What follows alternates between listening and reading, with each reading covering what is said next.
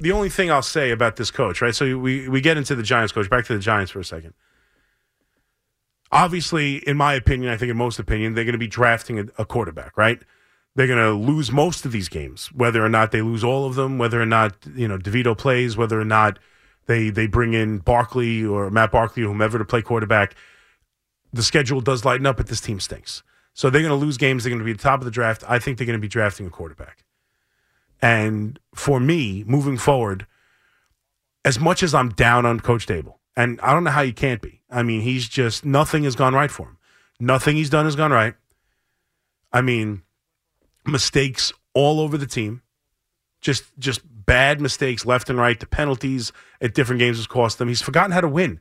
He has the Jet game one, he blows it. And by the way, I, I didn't harp on this in the open, but tell me again how the Giants were idiots for not going not going for it on fourth and one and kicking that field goal. Because look what happened. They almost went for it on fourth and one, offsides. They went for it on fourth and one, the tush push, didn't get it. This team never gets it on fourth and one. To harken back to that, I'm not going to kill Daboll for kicking that field goal, even with an, an injured Gano. I don't care. The Giants don't get it on fourth and one. They just don't do it. They stink. I, I don't like the play call. That's fair, but still, they just stink.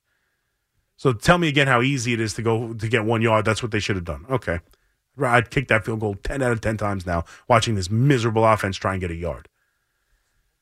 But as bad as he is, and as bad as some of the decisions this GM has made, I can't imagine really moving on from them again. I can't imagine the Giants being in flux like this every two years, like clockwork. It can't happen. At some point, you have to have some stability. At some point, you have to just, you know, trust what you saw year one and hope that it was a, a, a bad, just a one of those years that nothing works. You're going to get a new quarterback, and that's kind of what this coach was known for, right? He developed Josh Allen. He's been a, an offensive guy. He's been a quarterback whisperer on some level, and it just seems like that's you just can't you can't do it. You can't move on from him. But I will say there is one scenario where I could possibly see it, and I don't know if I even like it. But if Jim Harbaugh is out at Michigan, which clearly it looks like there's a chance of that, they're embroiled in this cheating scandal. They they fi- they they finally let he resign. The the coach who was uh, Stalions who was doing the the cheating, he's gone. And it just feels like the momentum. Now they're talking about they have proof that uh, Ohio State was behind the investigation to look into their cheating and all the nonsense. But clearly, a lot of the coaches in the Big Ten are pissed off. And this is now a a situation for Michigan. And typically, when this these situations arise, if the coach has another option, he'll take it. And without question, whatever's going on with the cheating scandal at Michigan, Jim Harbaugh is thought of as a, a very good coach who's had success in the NFL who's had success everywhere he's gone.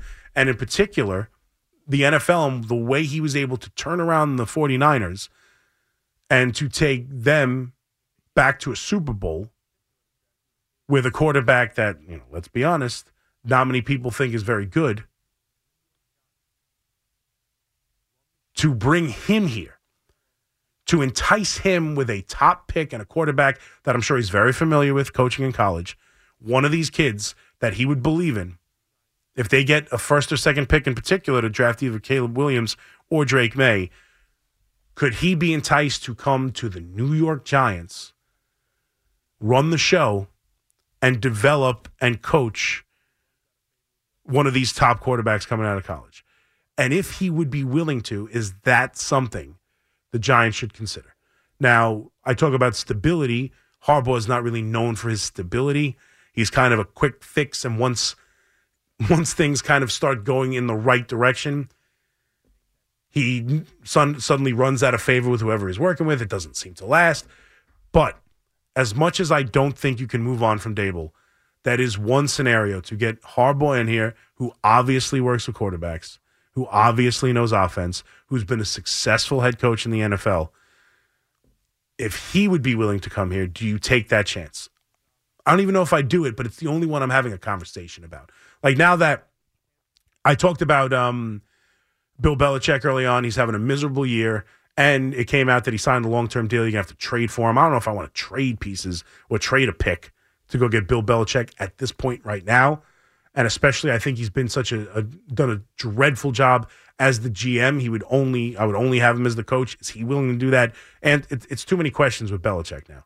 But Harbaugh, I don't know if I even do it. But it's the only thing that would pique my interest, where I would consider moving on from Daboll. Anything else, I just can't do it. I can't keep changing coaches every two years. But if I get someone like that, where I know okay, I'm certainly not getting rid of him after two years. He's our guy here until he doesn't want to be or until this completely fails. Like for that, for that name, for that coach, I'd probably be, I'd at least entertain the idea. But anybody else, like, I think they just have to trust him and trust whatever he thinks. Like, if they're, whatever quarterback he believes in, I think there is a route you could see where it doesn't have to be Mayor Drake. Uh, it could, uh, excuse me, Caleb Williams or Drake Maye, who now Caleb Williams is under some scrutiny because after the game uh, the other day, he goes into the crowd with his mom and is, is openly weeping. And, you know, some people tell you that show, like I saw RG3 talk about, oh, you could see how much he cares and how much he's invested. And this is exactly what the kind of passion for the game and love of the game you want. And then after the game, he's talking about he just wants to cuddle up with his dog. He's so miserable. Oh, you know, he loves and he le- he lives and breathes this, and that's exactly what you want. And then I'm sure there are others who will tell you, can he handle the NFL? Is that a sign of weakness that he's he's openly crying? Like I don't know. I don't know. I'm never one for that. I see what he does on the field, and it's been pretty damn good. And he's grading out as one of the best prospects in college football in the, in the last decade.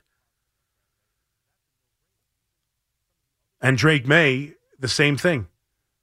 I, have I've read articles where he is ahead in some people's list as the number one quarterback coming out of college, and not because of crying, but because of the play on the field. If those two are there, if they're the top two, if if those two are possible come draft day, that's a no brainer. But even some of the other guys down the line, if Daboll likes a guy, he's got to draft him, and I got to trust someone. I can't continue to play this game and new coach, new coach, new coach, new coach every two years. It's it's amazing that the second year of all these guys have been so bad. So bad. And it's getting there. Don't get me wrong. I know Joe Judge was, you know, doing quarterback sneaks at his own goal line and and taking on other coaches and saying dumb things at press conferences. I know he kind of yapped his way into getting fired and how miserable it was. And I understand what happened at the end of McAdoo's tenure and how the team just gave up on him and he, he benches Eli Manning for Geno Smith and just all that all contributed into this. This is as bad as any of that. This is as bad as any of that. If they hadn't just, if this is coming off Coughlin, Daboll might be fired. I don't know. But the fact that it's, I mean, he's almost getting the benefit of the failures before him because I can't do this anymore. Like if I'm John Mara, how can you continue to do this? Like you can't just, I mean, if you know, you know, but he's given you enough the year before where you feel you can buy into this a little bit. And plus, you know you're going to be drafting a quarterback, and that's kind of his specialty. What got him the head coaching job is what he did with Josh Allen. That's what got him a head coaching job. The development of the project quarterback that Allen was, and people were kind of afraid to draft him. He was at the, you know, he's as talented as anyone, throw the football as any, uh, far as anyone, uh, as strong as anyone, uh, you know, was the athlete as good as anyone, and yet still the teams at the top of the draft stayed away because he was a bit of a project and a bit of an unknown playing for a college uh, that didn't have the competition and this and that. And he went there to Buffalo. They took a chance, and Brian Daboll, you know, turned him into that project to being one of the best quarterbacks in the league and an MVP candidate on a year in and year out basis, and a team that's owned the AFC East the last handful of years. That's why he got the job.